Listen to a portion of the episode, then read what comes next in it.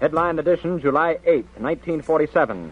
The Army Air Forces has announced that a flying disc has been found and is now in the possession of the Army. Army officers say the missile, found sometime last week, has been inspected at Roswell, New Mexico, and sent to Wright Field, Ohio, for further inspection.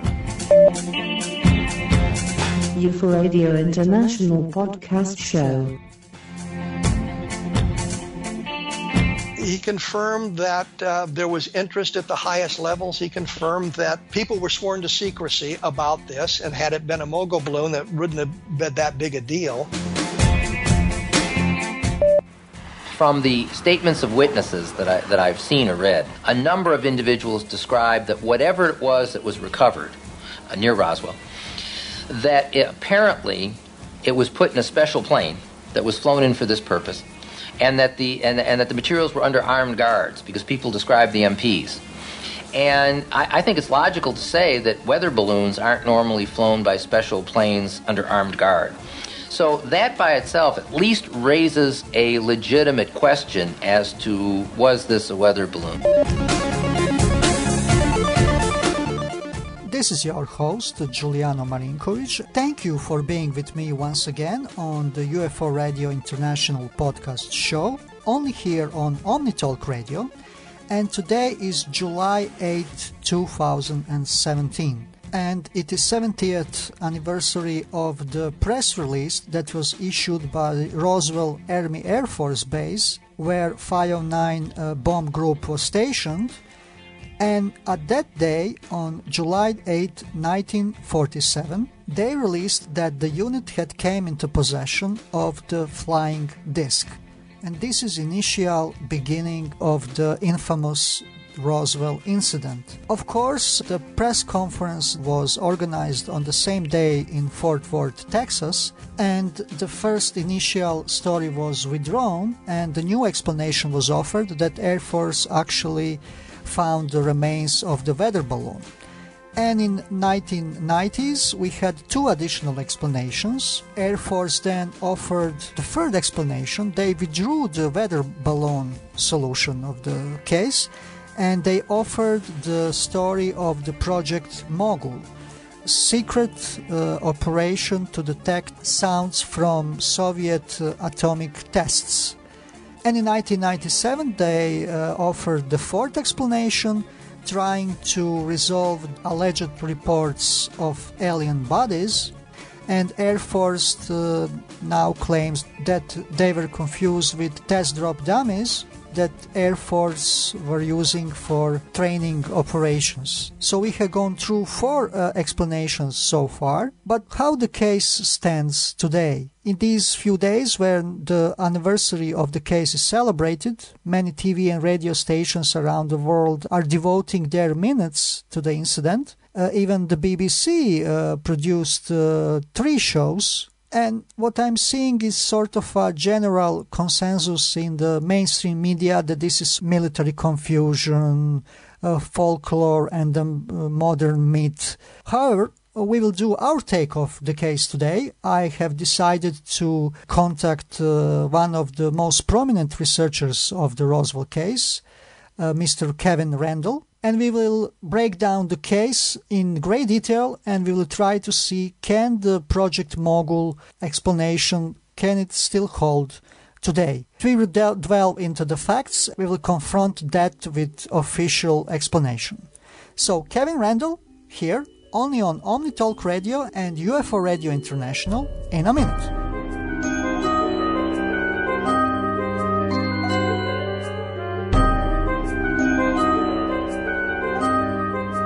They didn't say, uh, Congressman Schiff, we have documents, but they're classified. You're going to have to go through certain procedures if you want access to them. Uh, that would have at least been a reasonable response. But to send me to an agency which doesn't have the documents, and by now they must know that, uh, that is not a reasonable response. And uh, it was at that point that I asked our General Accounting Office uh, to assist me.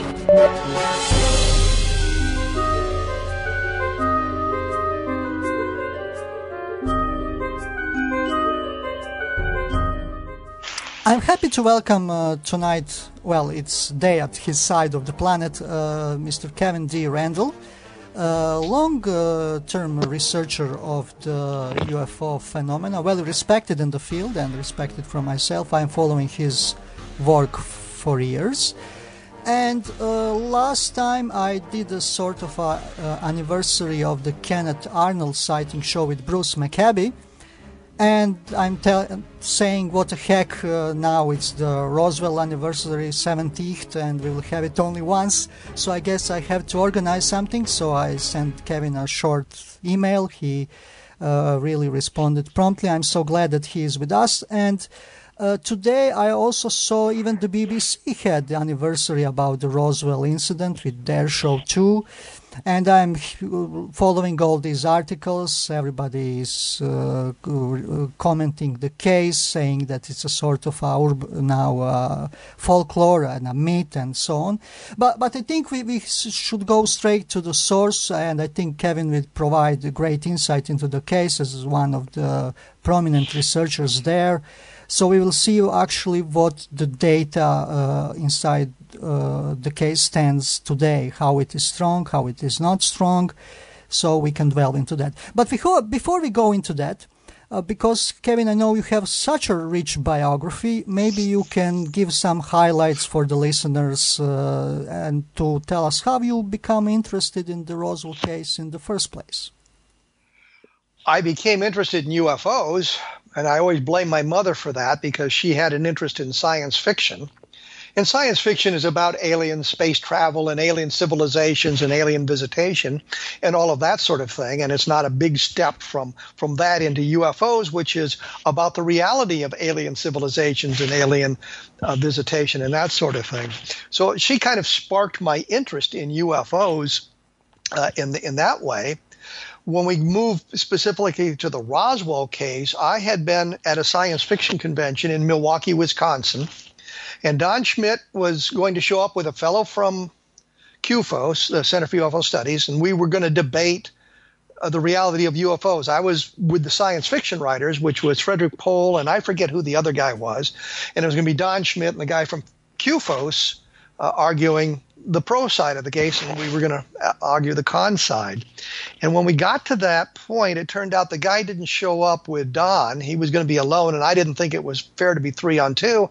And since I was conversant in the in the topic, I said, well, I'll just switch sides and and be with Don and on the pro side. Uh, for the for the debate, because in a debate that's what you do. You take whatever side is assigned to you. And after the debate was over, Don and I got to talking about some of these things, and it wasn't long before he had asked me if I wanted to participate in their Roswell investigation. They had learned that there was a lot of things that hadn't been uh, done, a lot of uh, leads that had not been followed, and they needed somebody to assist with that. And because of my military background, uh, they thought it would be I would be of a benefit to them because I could relate to the military people. I had a, a, long and extensive military background myself. In fact, I just retired, and I shouldn't say just, I retired from the um, from the army in 2009. I had a combat tour in Vietnam, a combat tour in Iraq, and um, and so I they, they thought because of that background and that sort of thing that I would be able to relate to the military people, the retired military people, better than a civilian. I would understand things that military people would understand, but civilians who had not been associated with the military might not get. And as a best example of that, we had heard repeatedly, I think it's in a number of books, that um, General Ramey's aide was Colonel Thomas Dubose. Well, I knew as a military officer that a brigadier general does not have a full colonel as an aide, and it turns out Dubose's position was really the chief of staff, which is a much more uh, important position than the aide to a brigadier general. A, full four-star general can have a, a, colonel for an aide, but a brigadier general normally has a captain or a lieutenant, a first lieutenant as his aide. So I was brought into the Roswell investigation of that, but I thought we are going to go down to Roswell. We'd spend a couple of days there and we would learn what it is. Uh, it would be a balloon or something mundane. And the first day we were there, we, we met with a new age oriented group in Albuquerque, New Mexico. And uh, I thought, well, this isn't helping us at all. And then we got down to Roswell and we met with Cliff Stone, and he really didn't know anything um, new and important. He was more interested in arguing about the reality of UFOs, and that didn't help. And then uh, I had set up an interview with uh, Bill Brazel, the son of the man who had originally found the debris, Mac Brazel. We got out and met with him and once we were done with that, I realized that we weren't going to solve this case in a matter of hours. We were going to have to come back because there were other leads that had developed. One fellow said to me at one point, Do you want to meet the family of Sheriff Wilcox? Wilcox being the Roswell sheriff. And I said, Of course I do. And so we had to come back to, to uh, investigate it. And the whole thing kind of snowballed from there because every time we thought we had kind of exhausted uh, the information that we could gather in the field, a bunch of new leads would come up, and we'd find ourselves back in New Mexico talking to other people, or we we ended up in Arizona once talking to people. We ended up in Washington State talking to people. We went ended up in California, so we were all over the United States or the western part of the United States, talking to various people that had some connection with this. From uh, Sheridan Cavitt, who was the counterintelligence officer at Roswell, who went with um, Jesse Marcel out to the the field. We ended up Montana talking to Jesse Marcel Jr. and uh, Vo Marcel, Jesse Sr.'s wife. We ended up in Washington State talking to Cavitt. Uh, we ended up in California talking to uh, Sappho Henderson, who was the wife of Pappy Henderson, who flew some of the debris to Wright Field at the time. So I mean, we were all over the country. That kind of brings, I guess, everything together. Uh, you know, how I got interested in the UFOs, how I ended up in the Roswell case, and a little bit of the evolution of how the investigation took place place. We can fairly say that you definitely know cast of characters, and before we go uh, deeply into the investigation itself, I was thinking, uh, and I'm seeing that some people today, when the Roswell is mentioned, they simply have some kind of irritating reaction, and I also hearing lots of generalizations and everything. So I was thinking maybe we could really go down to basics, give just the highlights uh, the the basic uh, chronology, how it everything happened, and we can sort of build from from there. So, if we could go back to that July in 1947 and how actually everything developed in the first place. What we have is Mac Brazel, who was a rancher, an old time cowboy. I mean, when you think of cowboys, he's like an old time cowboy. Um, in New Mexico. In fact, his uh, and I digress already. His um, brother was Wayne Brazel, who killed Pat Garrett, who killed Billy the Kid. And so the Brazel family has a history of New Mexico in that era. And so Mac Brazel is out on the range.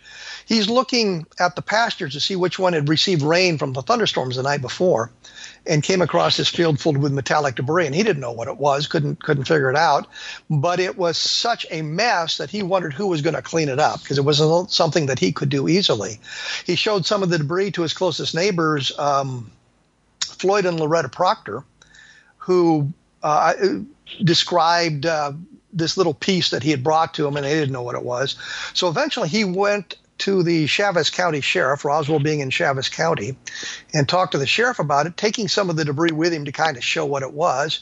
The sheriff then called out to the air base, and because Jesse Marcel was the air intelligence officer, the call eventually ended up in his his hands.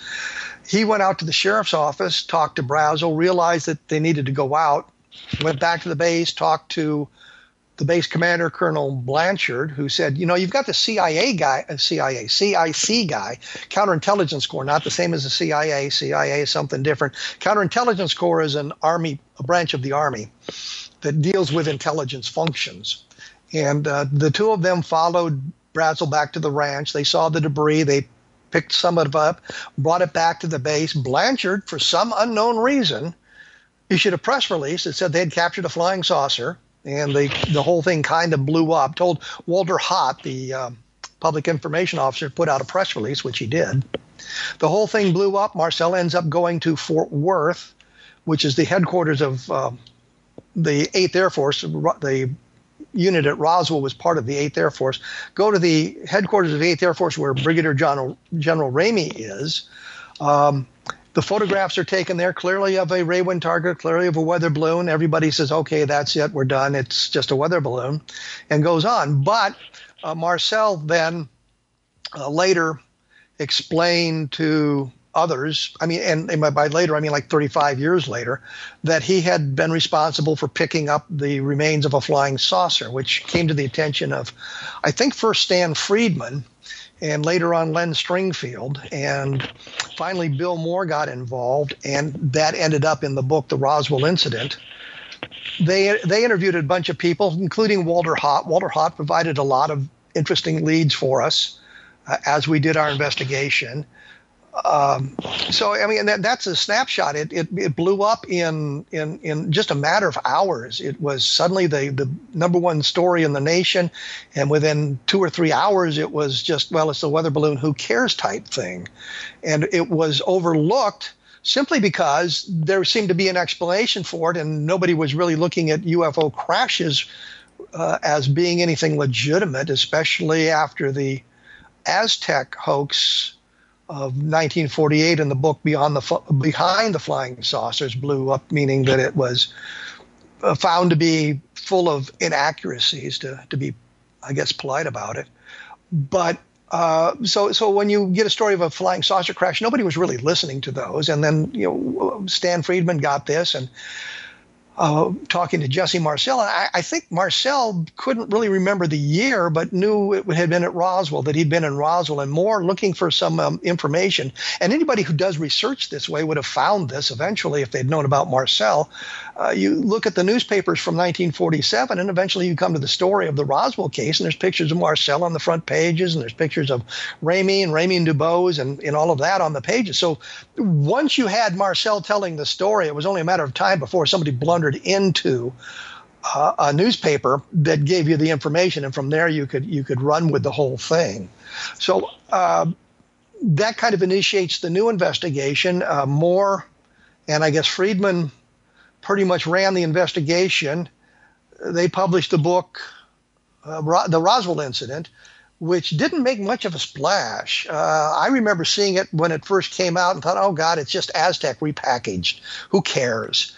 And it wasn't until I was invited into the case that I began to look at it seriously and had an opportunity. I managed to uh, find Bill Brazel's phone number, which was really a trick I called directory assistance. And I said, Bill Brazel in New Mexico. And they said, Yeah, here's the phone number. So I called up and talked to him. Uh, uh, briefly about it, and then I sent a letter saying that we would be coming down there and we'd like to talk to him. And if you'd like to talk to me, call me collect. And, and he did uh, to to chat with me about that. And it was really funny. I think my wife was more excited about the phone call than I was. So when we went to Roswell, we had an opportunity to sit down with Bill Brazel, and he told us at that time, and he said, "Well, if I like those boys, I'll help them out, and if I don't, I just won't say anything to them." And we obviously. Uh, uh, formed some kind of a bond with him because he certainly uh, helped us out. One kind of funny story, he said he will take us out to the debris field where he'd seen the debris, where he'd picked up bits of debris. This is Bill Brazel, the son. And we're on the way out there. It's 8 o'clock in the morning. And he says, You boys want a beer? thinking, yeah, eight o'clock in the morning, that's what I want.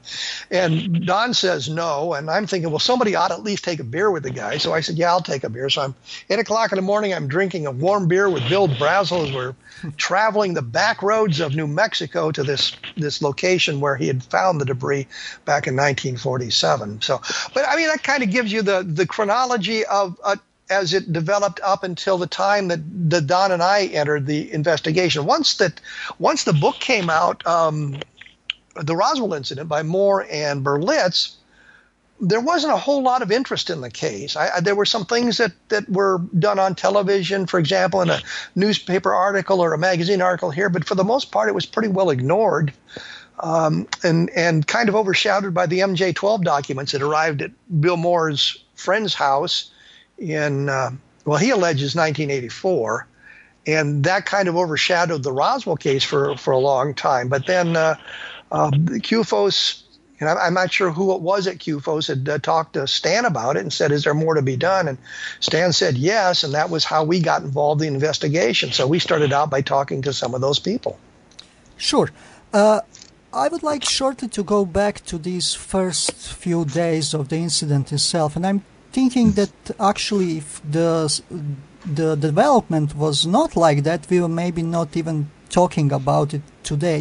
And this is where sort of a case breaks downs for me in the sense of the logical fallacy and uh, how it is uh, looked today. So uh, Mac Brazel contacts George Wilcox, the sheriff, and they contact uh, 509 bombing group where Jesse Marcel, Sheridan Cavitt, and they even get permission from Colonel Blanchard to go with Brazel to the field itself. Well, I think yeah. I think it's really not getting permission. I think it was more of mm. Marcel telling Blanchard that this is something interesting. We're not sure what it is, and we ought to investigate. And Blanchard said, "Yeah, that's a good idea. And you've got this CIC guy with you, which would be Cavitt. Uh, go on out there and see what you can learn." So they travel out to the the ranch site. Um, and, and, according to the documentation I've been able to find and some of the information I've been able to find, they probably left the sheriff's office uh, sometime later than four o'clock in the afternoon, for between four and five o'clock. It's at least a three-hour drive, and even I, I wouldn't say today, but back in 1991, it was even a three-hour drive from from Roswell to to Corona, New Mexico, given the way the road net, networks uh, were, and so you're looking at them getting out there sometime around um, eight o'clock in the evening, and it's going to be getting dark soon. So there's not a whole lot they can do. So Blanch- uh, Blanchard, so uh, uh, uh, Marcel and Cavitt with Brazel stay overnight in this little sh- line shack, and the next morning, Brazel has saddled two horses. So Cavitt's gonna Cavitt and Brazel are going to ride out on horse, and I think um, Marcel took the Jeep Carryall, which is a um, well a Jeep type vehicle, four wheel drive vehicle, and you can get a you can get a passenger car out to this field. I mean, even today, and we were driving cross country in passenger cars, so it wasn't that big a deal. Uh, and they pick up the debris, and they spend most of the day there looking at the debris, getting the thing picked up. I think uh, Marcel eventually sent Cavitt back to the base earlier in the afternoon, and then he went back um, later in the day. Jesse Jr. tells tells us that he his father woke him up and to show him the debris. And I'm thinking that uh, Marcel probably got back to the house somewhere around nine or ten o'clock at night. And um, given that that uh, Jesse Jr. was just 11 at the time, I don't find it completely unusual that he might have been asleep that early, uh, you know, nine or ten o'clock at night uh, shows him the debris, takes it out to the base. Or actually, um, there's some indication he may have stayed home and went out to the base first thing in the morning.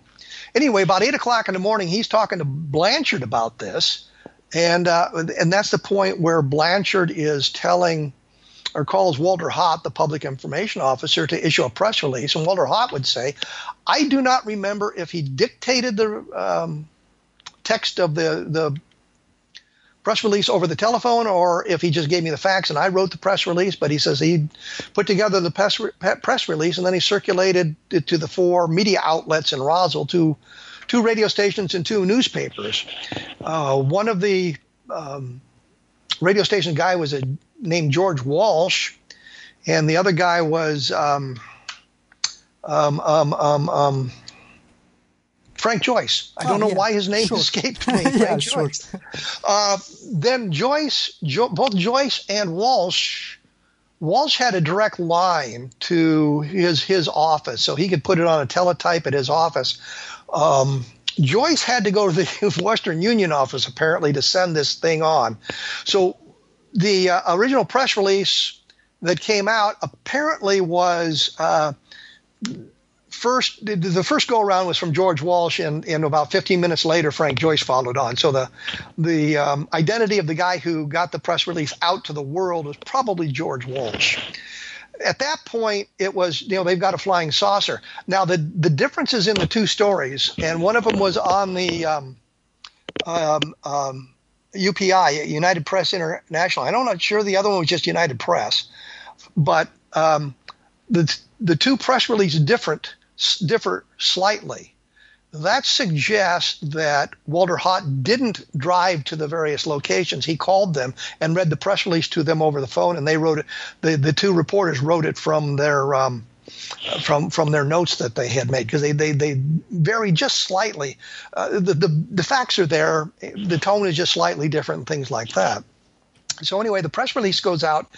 The best estimate it goes out at about 2:30 Mountain Standard Time in the United States, which would be um, 4:30 in on, in Washington D.C. and some ungodly hour in Ireland. Uh, but but the, the Western newspapers got it out right away. The the Eastern newspapers, because of the deadlines and all of that, were later. But within the three hour time frame time frame we have here of the press release actually hitting the wires and uh, Ramey issuing the statement that it's nothing but a weather balloon, about three hours transpired and it's because of the different time zones and things like that, and how they manipulated the uh, the movement of various things. So it's it's clear that it was about three hours from the initial press release. We've got a flying saucer to uh, we we have identified it. At that point, the story dies because the reporters couldn't get a hold of anybody. Mac Brazel's at home well, he's actually being held on the base, according to Edwin Easley, the provost marshal, think top cop. He's a chief of police, the military chief of police, uh, Major Edwin Easley. So he Brazel's being kept at the guest house on the base. Blanchard apparently has gone on leave on a Tuesday afternoon, which makes no sense to me whatsoever as a military guy. Um, why would you take leave in the middle of a Tuesday afternoon unless it's some sort of an emergency, a family member is gravely ill or a family member has been injured in a car accident or something like that, and you've got to leave. You don't leave in the middle of the afternoon, especially if you're the base commander. That made no sense to me. But they can't find Blanchard. They can't find Marcel because he's not in Roswell. He's actually in Fort Worth and being he's on the base there. He did did make a couple of statements to the Fort Worth Star Telegram, or is a quote quote uh, quoted in the Star Telegram after the initial story had come out the, in the morning paper. So they can't find anybody who's involved in this other than uh, uh, Ramey. Ramey is at the higher headquarters, so you had a lower headquarters saying we got a flying saucer, and the higher headquarters say, yeah, no big deal, it's a weather balloon. So the story dies at that at that point. Nobody's really paying any attention to it. Um, Ted Bloecher, who did a uh, analysis of the 1947 wave of UFO sightings based on newspaper articles, actually labeled it as the Roswell hoax. Uh, it's not really a hoax in the sense it would be a misidentification, but not a hoax. But he devotes like three paragraphs in his massive study to this weather balloon story because it was a big story. It was on the front pages of a lot of newspapers in 1947. Uh, but it died very, very quickly and they moved on to other things. The interesting thing about all of this is so you've got this all going on on July 8th, which, by the way, is what, 70 years ago today. Yes. You've got all of this going on at the time um, on July 8th. On July 9th, there's suddenly stories appearing in the newspapers around the country, and I've got copies from lots of different newspapers that said basically the Army and Navy moved today to um, suppress the stories of flying saucers whizzing through the atmosphere. So up through July 8th, if you read the newspaper articles, the newspaper clippings, nobody cares. They're reporting the story. So and so saw these nine discs. So and so did this. So and so did that. Uh, crashed in the uh, Bitterroot Mountains of Montana, for example. It was a big story that turned out to be a hoax. Um, but there was a lot of discussion of flying saucers, a lot of discussion of what they were. Very little of it suggesting an interplanetary um, phenomenon today we'd think in, uh, in, terms of interstellar as opposed to interplanetary, but very little suggesting any kind of alien visitation going on. But suddenly on July 9th, the Army and Navy just decided they didn't want to talk about it anymore, and they issued this press release that's you know said uh, they're attempting to suppress the stories. And at that point, the number of sightings being reported to the newspapers and the reports in the newspapers drop off precipitously. Exactly, and the main point uh, when they were together on the field, and later in the interviews with Sheridan Cavitt, the CIC officer that was there, he uh, said several times that it was a weather balloon and he could uh, recognize it immediately. However, that this is the problem, right? Because why would they were going through all this trouble, sending material to Fort Worth, even to Wright Patterson in Dayton, Ohio, while they could resolve it immediately. Now, the only thing that I could that could logically save it slightly, if if the mogul remains, the third official explanation, were so different and extraordinary compared to ordinary weather balloon. So this is the thing that sort of never fit for me, never. Well, let me let me make one one comment here that that I think is important is that um, we interviewed, and I say we, Don Schmitt and I interviewed Cavitt. Um, I think we were the first to to really get him to talk. Uh, we met with him in Arizona, where he was wintering with his wife near Fort Huachuca. And if you all were familiar with Army, uh, United States Army military installations, you would realize that Fort Huachuca is sort of the home of Army intelligence, and that's where they train intelligence officers and all of that sort of thing. So he's he we, we meet with him at at, at, um, at Sierra, Sierra Vista, New, uh, Arizona, and we ask him about this. And he said, uh, We never went out to pick up balloons. We were too busy with other stuff to be worried about picking up balloons. so he actually denied that they went out and picked up a balloon the only time I ever saw him get nervous, Don and I were sitting in the living room, living room with him. His wife was in the kitchen preparing um, lemonade or something for us. And Don was kind of chatting with her. I'm talking to Cavitt. And this is annoying Cavitt because you know he can't concentrate on what's going on all around him he, because I've got his attention and, and his wife may be saying something else. And I said something about alien bodies, and he said to me, "Bill Rickett tell you that?" And I'm thinking, let's protect Bill Rickett. And I said, no, we got it from Edwin Easley. But but when I said about the alien bodies, he said Bill Rickett uh, tell you that. He had leaned forward, picked up a magazine off the coffee table, thrown it back down, leaned back, and then said, Did Bill Rickett tell you that? And when I said no, Edwin Easley did, he visibly relaxed. And I thought, Well, I blew it there. I should have said, Yes, Bill Rickett told us the whole damn story. But we asked him specifically about this, and he said, "No, I was too busy with, uh, or we were too busy, meaning Rickett and the the CIC staff were too busy with what they were doing. What they were doing was basically trying to get people their Q clearances so they could deal with the atomic weapons uh, and that sort of thing. That we didn't have time for any of these side balloon sideshows, I think he called them. The other thing you have to remember about Mogul is on July 10th, there was a paper in the Alamogordo, or a paper, there was an article in the Alamogordo News, which was a newspaper right outside Holloman Air Force Base, at the time Alamogordo Army Airfield, where they were launching the balloons. Mm-hmm. And there were pictures of the balloon arrays. There's a picture on the front page of the paper, and there's a step ladder in it, and a guy got on the step ladder. And Charles Moore, who was one of the guys on the project there, said, "Yeah, that's the ladder I bought with petty cash uh, from our from our sources there." So the mogul was so secret that they were putting pictures of it on the front page of the newspaper. and what mogul consisted of was common weather balloons and Rawin targets. Uh, they did launch a couple of sonobuoys with it. Uh, those were microphones, and there was a device on it that uh, uh that would drop sandbags, which was was designed to keep the balloons at a constant level. So when they hit a certain level, this this device would kick in, and as it it started to sink, as the balloon started to sink, it would drop some of the ballast, leak the ballast out to keep them at a constant level. There was nothing in this array, this array train that would be unrecognizable to Marcel or.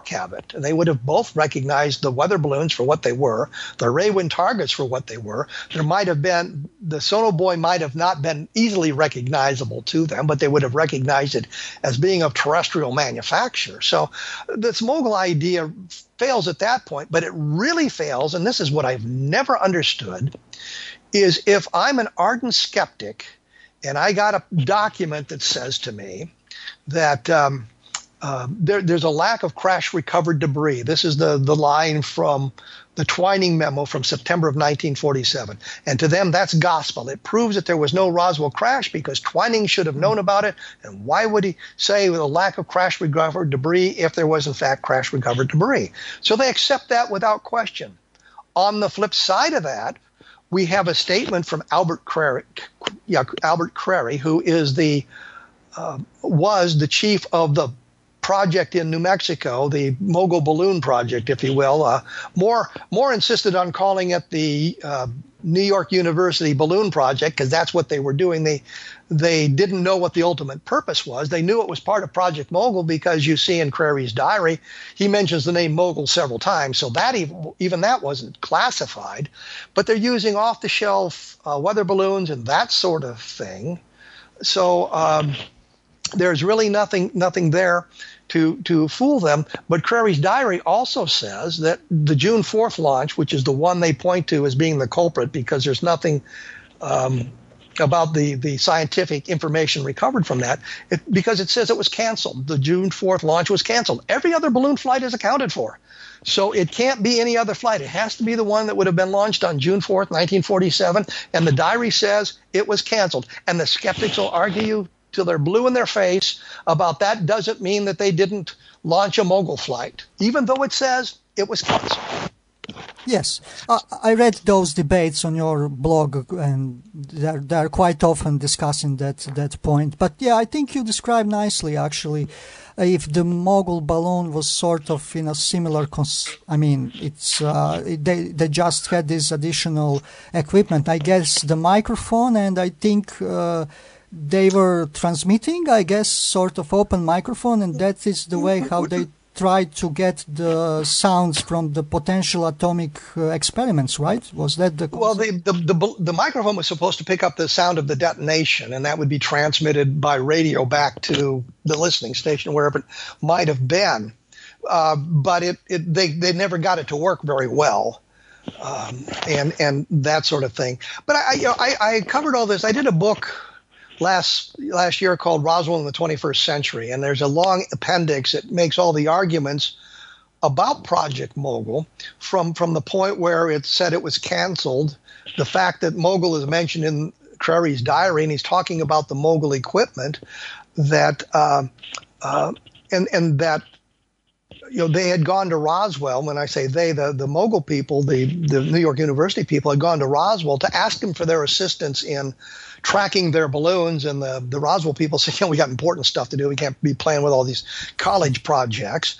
Uh, at one point, Crary and somebody else in a weapons carrier, um, which is kind of an open tracked vehicle, is what it is. It uh, and they they had drawn the the equipment from Alamogordo Army Airfield, and they were chasing down their balloons that way. And at one point, Crary and another fellow had to go to the Roswell Army Airfield for gas to gas up their their uh, weapons carrier. So they, they know what's going on. The June 5th launch, which was the first real launch in New Mexico, it fell um, east of, of, of, Roswell, and Moore and another guy picked it up in, in a weapons carrier, and they had run out. They were running out of gas, and they drove to the front gate of Roswell um, with the re- balloon remains in the back of a weapons carrier for crying out loud to ask for assistance. Moore says they weren't allowed on the base, and I, I just do not believe that for two reasons. A, Crary had been on the base not that much long earlier with, with a weapons carrier, and they're driving a vehicle that is clearly registered to the uh, Alamogordo Army Airfield. The the bumper has numbers and codes on it that would have told the gate guards that this was a military vehicle. Not not to mention there would have been what's called a TripTik, which is a ticket or a document that you put down the mileage and all of that stuff where you went and the mileage so they can keep track of that sort of thing for some bizarre reason. The military does that. And uh, could have showed them that documentation which would have been a legitimate reason to allow them on the base. But Moore says now they wouldn't allow them on the base. So i don't believe that story. But the real point is so they're carrying the remains of a, a mogul balloon in the back of their their weapons carrier open for everybody to see if they had gotten onto the base at, at Roswell. So, I mean, there's all kinds of these things arguing against the validity of it being a mogul balloon or a mogul balloon array. And the skeptics will argue that point until they're blue in the face. And I just don't get uh, get why they just reject the idea that um, the diary says the flight was canceled and they cannot live with that because because what it boils down to if we eliminate mogul from the list of possible explanations, and pretty much everything has been eliminated. Exactly. Uh, you have a problem with the um, um, uh, not having an explanation. You know, you can't say it was this, that, or the other thing. You're saying, well, this thing fell, and we all agree it fell, but we don't know exactly um, what it was. So there you go. Yeah, I, I think uh, that that's a fair estimation. I mean, I, I would not even go beyond that also, and I know that's your standpoint. Uh, and this historical uh, drama that was that we just described that was always actually fascinating to me even from the historical standpoint and it's hard to go beyond that we can of course have some indications but uh, it's hard to of course, present something in the National Museum and or, and so on. That's completely understandable. But yeah, there, there, are both sides of the point. Sometimes get too too extreme. And I think we can now move to the 90s and the pressure and the research and everything that was happening that actually government had to respond, like we just said, with the mogul uh, idea and then with the GOA, GOA investigation and the dummies explanation, which was uh, the the fourth uh, one. But I guess Mogul uh, was sort of actually the only thing that they were left, and that should sort of explain the security. Uh, environment when everything was happening because the witnesses were explaining very tight security for the transfer of the materials and, and so on. So I guess Mogul was sort of a thing to latch to to explain this kind of a top secret environment. Mogul was suggested, as you say, was suggested as a, as a reason for this all this security. But if you look back at the records, you find out that the o- the only pur- the only thing that was classified about Mogul was the ultimate purpose, which was to spy on the Soviet Union, put balloons up to we so we could monitor whether they were testing atomic weapons or not. That was that was the purpose of Mogul. But everybody else knew about Mogul, knew that it was a, an attempt to create a constant level balloon, and there's nothing secret about that. The Japanese during the Second World War had used. Um, similar things to bomb the United States. They had launched some 9,000 what they called Fugo balloons, um, or firebombing balloons, and their idea was that uh, these balloons would be carried by the jet stream across the Pacific Ocean. And at a certain point, after a certain number of cycles where it would go up and down based on the heating of the atmosphere or the balloons by the sun and then the cooling, and when the sun was gone, after a certain number of cycles, it would drop its bombs. And the bombs were normally um, they, they were really high explosive. They're mostly incendiary devices because the idea was to set things on fire. And w- it turned out that um, while that had limited success, that some of the balloons actually did make it to the United States. They were found as far eastern as Michigan, I think, which was way far east, and some were found in Canada. The remains of them were found in Canada, some in Mexico, and, and a number of them on the western coast of the United States. And it was responsible for the only casualties on the continental United States during World War II, where uh, a group of picnickers had found one of the balloons laying on the ground and were uh, pulling on various things, and the thing blew up and killed six people. And so the balloons had a certain limited success. They got here. The Japanese didn't know they had gotten here because they thought the Americans were um, much too open in their society that if the balloons had arrived here, they would know about it by looking at the newspapers and that sort of thing. And the uh, there was a uh, real prohibition on releasing any information about it. I did a talk to a woman in Iowa who had, had been a reporter in 1947, and one of the balloons had fallen in Iowa and had been recovered, and she was going to do a story about it, but the FBI showed up and asked her not to print the story because of national security. She said, "Okay." And the day the war ended, she printed her story about the about the balloons. But the point is, um, you know, a lot of balloon research had been going on during the war, after the war, so that Mogul wasn't that big a deal in and of itself. It was the ultimate purpose. So there was no reason for the security. I mean, they're printing pictures of Mogul in the newspapers on July 10th, 1947. So clearly it's not this big secret that it's alleged to be. And if it's not the big secret, then you have to try to figure out what happened that caused all this tight security and all the activities that went on because it because they're that is well documented. Um, we can document something failed. We can document the response by all kinds of people to this sort of thing. So you've got all of that to work your work your way through. So Mogul simply doesn't work as an explanation for that reason as well. Yeah, and that is where the case breaks down from official perspective today, and that is so frustrating. Uh, and when we really look uh, into data, like you just explained, it really it is not holding up. It's like some another layer was happening there. It's really strange. Uh, can we now uh, go to the Steven Schiff's uh, uh investigation in the 90s? I'm also interested to learn. Did you have any contacts with Steven Schiff's office at the time when GOA investigation was happening? And I think they are saying that actually uh, Air Force made a preemptive strike with their mogul while GOA was still uh, uh uh, was there, like they are still doing their job, and it was still not finished when they uh, published their own mogul explanation. Was is that correct? Well, we we've got to break this thing down a bit. Um, sure. I had no contact with Schiff's office, but I did have contact with the Air Force investigators. Um, Andrews, uh, James Andrew, McAndrew, McAndrew, uh, called me a number of times and he was always pressing me to say, listen, you know, you can say you're just in it for the money and nobody's going to think less of you. You, what do you really think happened? That kind of thing. He, because if he could flip one of the investigators, um, that would be a real coup. And I told him, no, I'm not in it for the money. I'd have, I'd have done this whole thing uh, for free, which in essence I did, uh, or paid for it with my own my own money uh, to get get to New Mexico and all that sort of thing. We recouped some of that money with the with the books, but we spent an awful lot of money getting getting the information. But the Air Force. Uh, investigation, I, I think, was probably inspired by Schiff's office wanting to get um, uh, information about what had happened at Roswell. Uh, and, and Schiff was a, a, representative from the state of New Mexico, so it was his constituency who was interested in this sort of thing. I talked to Richard Weaver, who was the Air Force officer in charge, Colonel Weaver, and he said that um, their uh, mission was not to explain Roswell, but to look for documentation.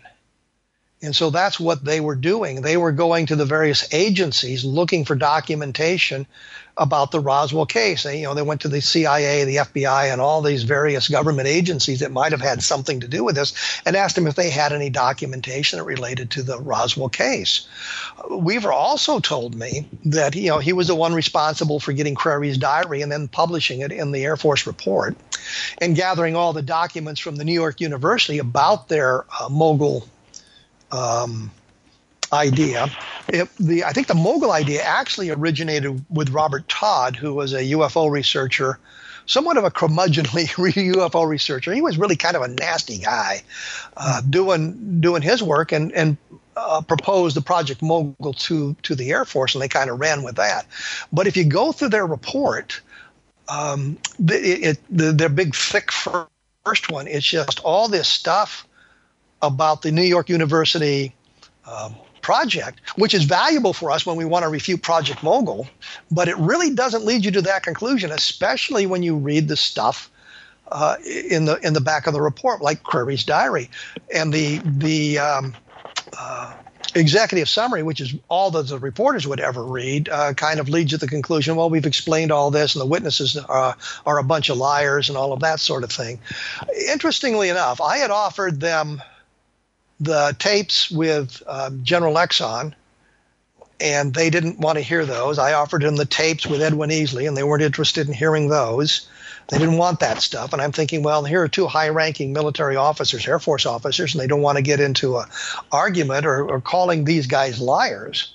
You know, it doesn't matter if they call some of the lower ranking people or the people who are not retired military officers uh, liars. They don't care about that or the civilians, but they didn't want to call a general officer and some, some colonels uh, liars about what they had said to us. So they just kind of uh, ignored that information. So uh, Weaver was saying that what they were doing was looking for documentation in government agencies, and they didn't find any. And um, I'm not surprised.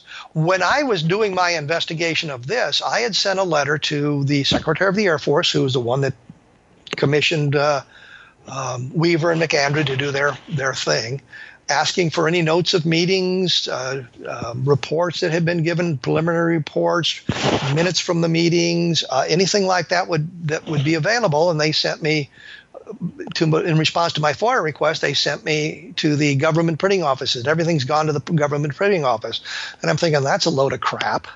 You know, the the document went there, but but all this other stuff didn't. And so, uh, pro forma, I wrote to the government printing office, and they just sent me a price list. I went back to the uh, um, Secretary of the Air Force. They said, "Well, all, everything we had went to the Air Force archives at Maxwell Air Force Base." So I went to Maxwell Air Force Base, and they said, "No, we don't have it. it. We sent it all to the National Archives in Washington." So I went to the National Archives in Washington, and when I say I went there, I didn't physically go there. I sent them FOIA requests uh, via via mail and they, they wrote back and said, no, we don't have it. It's still at Maxwell. So I wrote to Maxwell, and they said, well, they do have it. And uh, I finally got back to uh, National Archives and said, well, we do have it. And I eventually went to the National Archives and looked at stuff, but there wasn't anything that really related to the investigation. There was a lot of other ancillary nonsense in there. There was a copy of the videotape that the Fund for UFO Research had done on their video project of videotaping the witnesses, and they put together a, a videotape of this, and that videotape was in there. For example, there was a court martial of an army doctor who was having an affair with a nurse in 1957, for God's sakes, which has nothing to do with this. They weren't very clever in their affair. They would go to El Paso, which is three hours, four hours from Roswell, and get a motel room. And one one weekend they would take his car, and the next weekend they'd take hers, and they'd stay at the same motel. So it wasn't hard to figure it out. And there were three three allegedly pornographic pictures. When they searched the uh, doctor's quarters, they found these alleged photographic pictures. I mean, I've seen far better pictures in printed magazines in the 1980s for crying out loud. It's hardly pornographic, but there was a court martial. It had no no relevance to that. Um, but uh, you know, that was the sort of thing that we had. So we had that big investigation, but it it it would it did what it was designed to do, which was show that there were government agencies wouldn't respond to saying we have documentation, um, and they could go out and say, well, we could find no evidence of anything extraterrestrial falling at Roswell, and the news media said, yeah, okay, we got it, thank you. Yeah, and that was the end. And uh, like Kevin just explained, uh, he offered his recordings and Air Force declined. And he gave me uh, today permission to actually play one of the clips. And I think I, I really appreciate uh, this, Kevin, because uh, as I'm calling a lot of pilots, and I actually recently had an interview with the general, uh, in the former Yugoslavia, and I know the the feelings when you try to call when you are doing through old ways, trying to find numbers when somebody's connect you with the other person, how it is hard to do it. So I wanted just to put people into shoes of a researcher, of a caller, of person who is gathering and archiving information, which is really important. So I guess. Well, let, let, me, yeah, let me interrupt. Yeah, let me sure. interrupt you, and I don't mean to do this, but yeah. but we've got to look at this was done in 1990, 1989, 1990, 1991. We're using telephones. We don't have Skype. We don't have the internet, um, and there's long distance charges. So every month I'm spending two or three hundred dollars a month on on telephone bills, calling witnesses, trying to get a hold of them, trying to find phone numbers. Uh, you know, today you you type a name into the internet and you get to the white pages there, and you can probably find their number easily. Uh, back then, there was something they they actually published at one point a, a phone a national phone book on CD and so you could you could use yeah. that to help find some of the stuff. I know Don had some of his used some of his connections to uh, find phone numbers and that sort of thing. So back then it was much harder to find.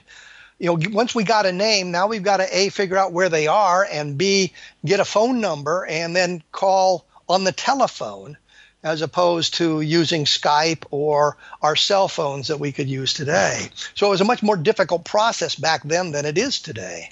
Exactly, exactly. And so much time, effort, and money was put into it.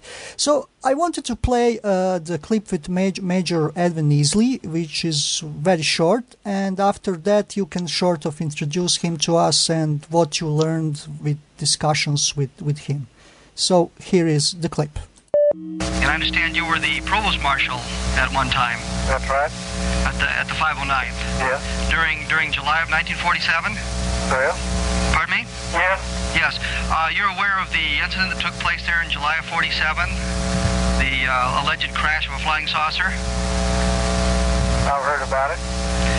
Um, did you do you have any first-hand knowledge of it? Do what? Do you have any first-hand knowledge of the incident? I can't talk about it.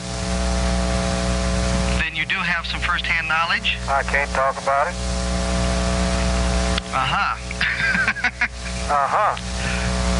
Well, we had we had we have received information from a couple of people that uh, that you had been out at the crash site yourself as a provost marshal.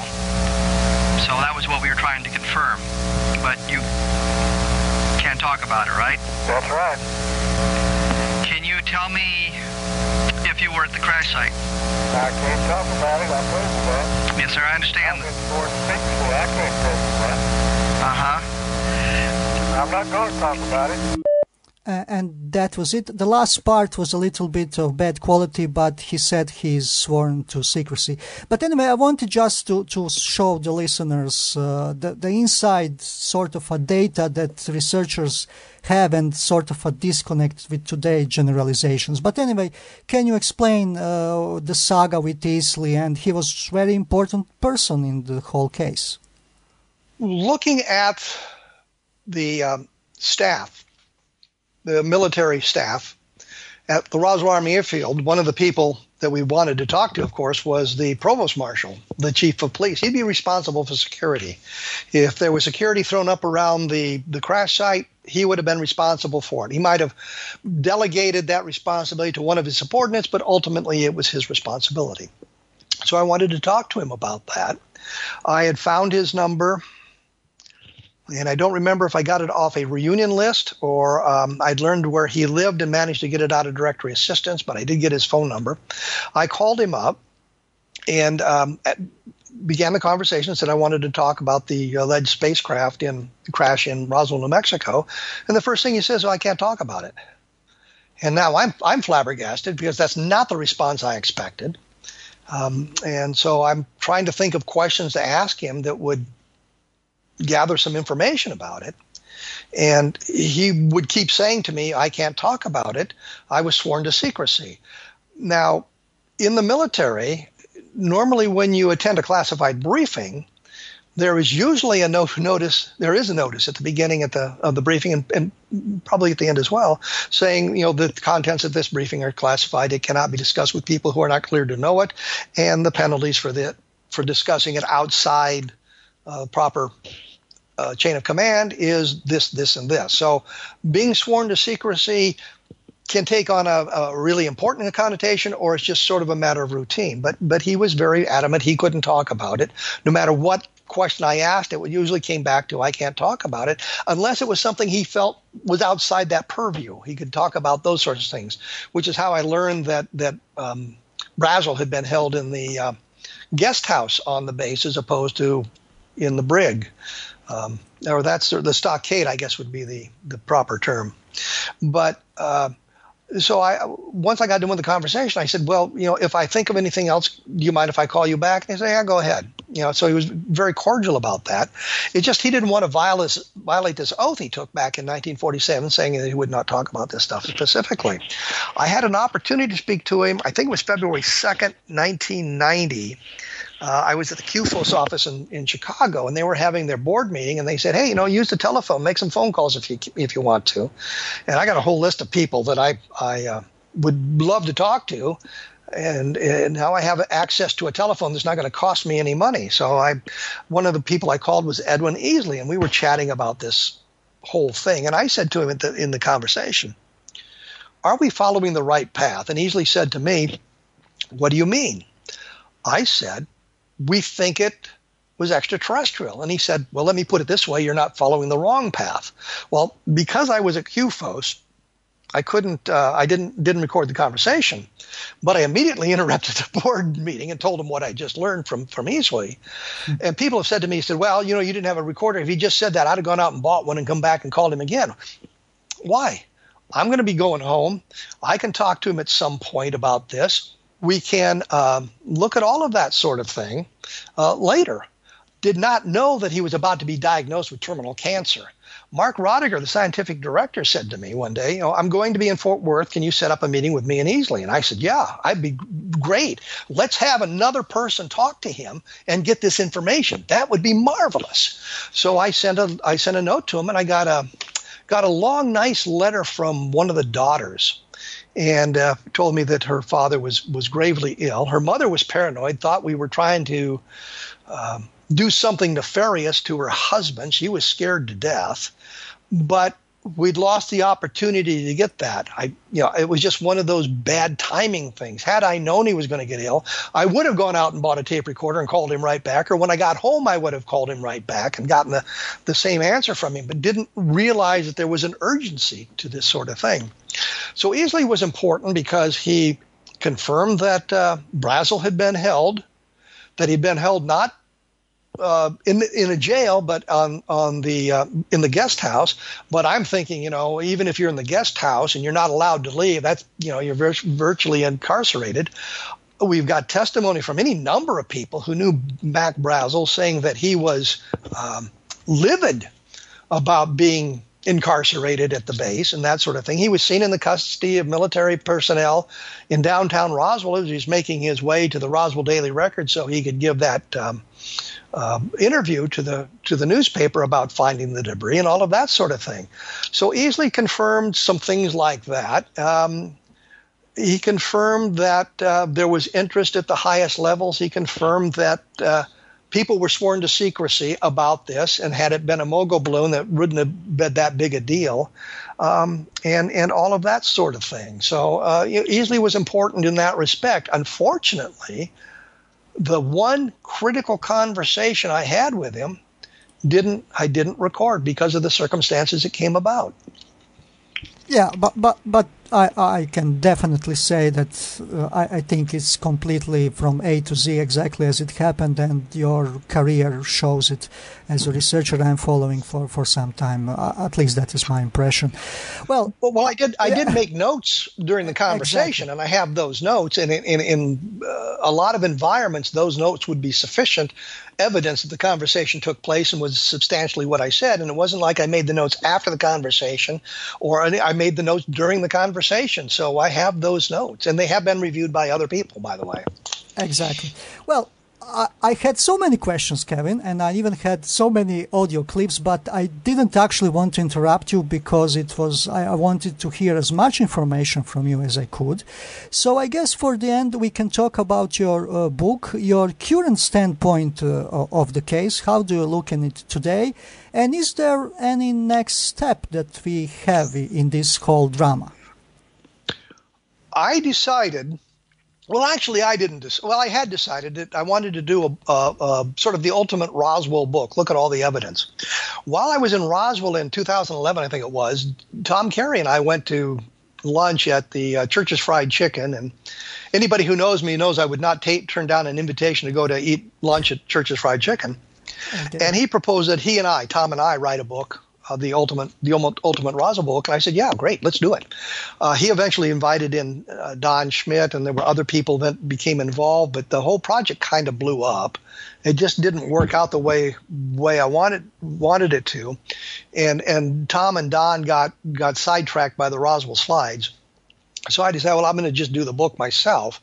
So I did Roswell in the 21st century, a sort of a look at it as a cold case book, review the evidence, I'll review as much of the evidence I could, review the tapes, review the uh, transcripts, review all that kind of material, uh, see what I could put together. And, and what I did was do that sort of thing, uh, looking at the witnesses as dispassionately as I could um, uh, to see if they're um, had a history of telling tall tales, for example. And, you know, the, the, Frank Kaufman story springs to mind immediately with him and his being out on the crash site and all the things he did when we found out that he had basically made the whole thing up. And, you know, re, just review all of that, seeing how the, the connections worked out. For example, why did we listen to Frank Kaufman? Well, Walter Haut told us about him. And I remember standing on uh, North Main Street outside the building where the museum was housed originally, not where it is now, across from the Greyhound bus studio. And I said to Walter Haut, and Don standing right there, uh, uh, what about Frank Kaufman? And, and Walter Haut says, Every, anything Frank Kaufman tells you is golden. Well, uh, we found out that what Frank Kaufman told us wasn't golden. It was fabricated. And so that, you know, that calls into question Walter Haut. So I, you know, I mentioned all of that in the book that, you know, these are the relationships that we have to understand. I did a long section on MJ12, did a long section on Project Mogul, did a long section on the plains of San Augustine. Uh, you know, all these sorts of things that I think were important to the case and, and looked at the, uh, you know, even the Roswell slides as that, as that whole thing developed. And so the book looks at all of that evidence, puts it into the best context I can. There's like a thousand footnotes in the book, so you know where the information came from. Um, and I tried to get it back to the original source. For example, um, if you know it was an interview that I conducted with a uh, a witness that is the source. You know, uh, personal interview conducted on such and such a date. Uh, if it's somebody else conducted the interview, you know, that's in the book. It wasn't. Well, I read this other book and it's quoted there. If the if the information has appeared in other books, I tried to cite them as well. But also in the context of the footnotes, you get the original source of the information. So you can look at it all as. Um, you know, for, first-hand investigation as opposed to sitting down and reading a book and putting together another book, uh, reading a series of books and articles, and putting together a, another book about it. Um, so that was kind of the inspiration for Roswell in the 21st century. And unfortunately, when you when you look at it dispassionately, um, you, you you try to take your bias out of it, whatever your bias might be, whether it's anti-Roswell or pro-Roswell. But look at it, you know, where does the evidence take us? What we end up with, well, we've eliminated the terrestrial answers, but we don't have the one thing that would allow us to make the leap to the extraterrestrial. You know, the de- the bits of debris, photographs of the alien body, something that can be um, you know some some ta- uh, something that is tangible, something that can be touched uh, to show that you've you've moved to the extraterrestrial. You can get there by a leap of logic, which which is basically when all the um, uh, possible answers are uh, eliminated, what you're left with, no matter how impossible, is must be the right answer. And I, I think we've eliminated all the terrestrial answers so what we what are we left with? Well, unless there's something else out there, and it's a distinct distinct possibility there is. Nick Redfern, for example, in his latest book, talks about this Unit 731, which was a Japanese project during World War II, and some of those scientists were brought to the United States and may have been responsible for some kind of a an experiment uh, that that is responsible for the Roswell debris. I don't I don't buy in the the uh, his explanation, but but I mean he's looked at it from an, a, another perspective, if you will, and and so you've got to look at all of that sort of thing. But when you get all done, if you're honest with yourself, you have to say, well, you know, all of this is very intriguing, and we really don't have a good explanation. It is in essence unidentified, but that doesn't mean positively it was an alien spacecraft. We need something more to prove that point of view. We can say the, that's where the evidence leads us, but we haven't quite reached that point yet. Yeah, and that's a really good objective conclusion, and we shouldn't be afraid to say we don't know and I think everything else is just unfortunate distraction. And this is the core of the case that we just gone through. Okay, uh, Kevin, I know you have a great podcast show, uh, a different perspective, and your blog. Can you point the listeners to your blog? I'm such a fan of your podcast show, actually, and the archivist. I have every single episode. I archiving it in my folder with dates and everything. So, but can you point the, the listeners to your show? Well, not wanting to be snooty, but it's not just a podcast. It's also broadcast on the radio. Great. So it's it. You can listen to it if, you, if you're in the right areas. You can listen to it on the radio. You can pick it up on a uh, over the internet. I usually put uh, up on my blog, which is www.kevinrandle.blogspot.com. I usually put there uh, just a little brief synopsis of the show and a link to where you can listen to it on the internet. Um, if you type a different perspective and Kevin Randle into YouTube, it'll give you a whole long list of the programs that we've done, and you can select the ones you want to listen to and the ones you don't want to listen to. Uh, so you can you can do all of that, but uh, it's on the X Zone Broadcast Network, and if you go to xzbn.net um, and follow the link to me, it'll give you a list of uh, places you can listen to the program as well. So there's a many many platforms that we are on now uh, with the program, and this last week. Uh, tonight I shouldn't say this last week, tonight. Well, it's really not tonight. Uh, my, my latest show is with um, Mark O'Connell, who has done a book called The Close Encounters Man, which is an authorized biography of J. Allen Hynek, Yeah, yeah, which I think right. was kind of interesting. And next week, um, we were doing a program about some of the problems with MUFON and the investigations done by Don Ecker. So, you know, those are the next two programs coming up uh, for for me. But once again, you can find it at www.kevinrandle.blogspot.com. Thank you so much, Kevin. And for all the books, uh, I guess Amazon is the best uh, point, right? Amazon's got the books. Uh, Roswell in the 21st Century is uh, at Amazon. You can click on it and be reading it in like two minutes. Uh, uh, the only problem with that, you can also you can also get a hard copy. The, the, the other thing I should say, there's no index with the book, which annoyed a bunch of people. There is an index avail- available online at my website, or at my website, at my my blog. At you know, you just type in uh, Roswell in 21st Century Index, and there's an index for you um, if you if you got if you want to want an index. That's the way to get the index. Thank you so much, Kevin, and it was such a pleasure to talk with you tonight. Well, it was a lot of fun talking with you as well. Thanks so much, Kevin. I hope we can do something similar in the future. Uh, we certainly can. Not a problem. I would like to thank Mr. Randle once again for finding a time to be a guest on my show.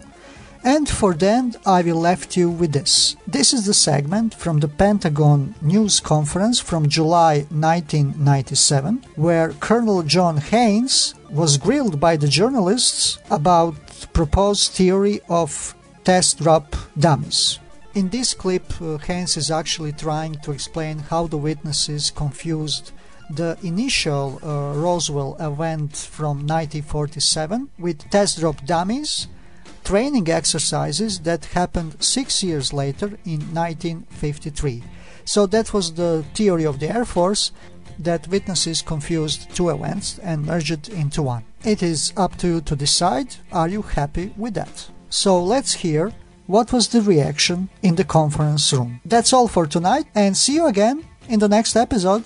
Yes, ma'am. Colonel, let me just clear up two things that you sort of brushed over quickly. Number one was the time frame that people people are going to say, but this is 10 years. How could they possibly make a mistake on the 10 years? And number two, uh, you said it was never classified, and yet why didn't people at the time say, well, my goodness, we were having dummy tests. This explains the answer. Well, the dummy test actually, uh, you need to get the book. Actually, you need to look in here. If you if you look in here, you'll find there are a couple of things in which the dummy tests get lots of uh, media attention, um, and um, I should have I have it tabbed and I should be able to find it. But quite frankly, I'm sitting here and my knees are shaking.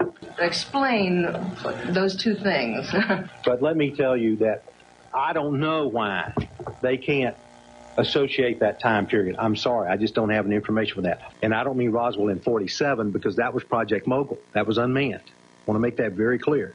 And that's the first report. But over that period of time, dummies were dropped all around there. And I think it's logical to, to assume that the people there saw Air Force ambulances come out. They saw gurneys come out. They saw body bags come out because the dummies were put into body bags to protect them. They saw people in pith helmets. They saw people in shorts out there brushing the bushes looking for the remnants of the balloons. And when you put all that stuff together and spin it, you find that it fits perfectly with many of the, the occurrences in Roswell during that era. They also, they also said that these figures were much smaller stature than, than full-size adult figures. How do you reconcile? I don't reconcile that. I just have no idea why they say that. Can you help us with when the dummies were first used? What year? 53. Carl, let me just go back one more time. That you say this is case closed and people should now believe it, but it, with the major hole though of you're saying that they're wrong about the date and the date being six years time that they're wrong about. How can you? What explanation can you give them other than just saying, well, we just think they're just mistaken by six years? You know, I have no other explanation. I'm sorry. I just I have no other explanation. I'm looking at the facts as we have studied them, and I have no other explanation for that but what I've already given. But how would Yes, that sir. make it case closed? Because we've reviewed all the relevant information and we have finished this and we're not going to revisit it.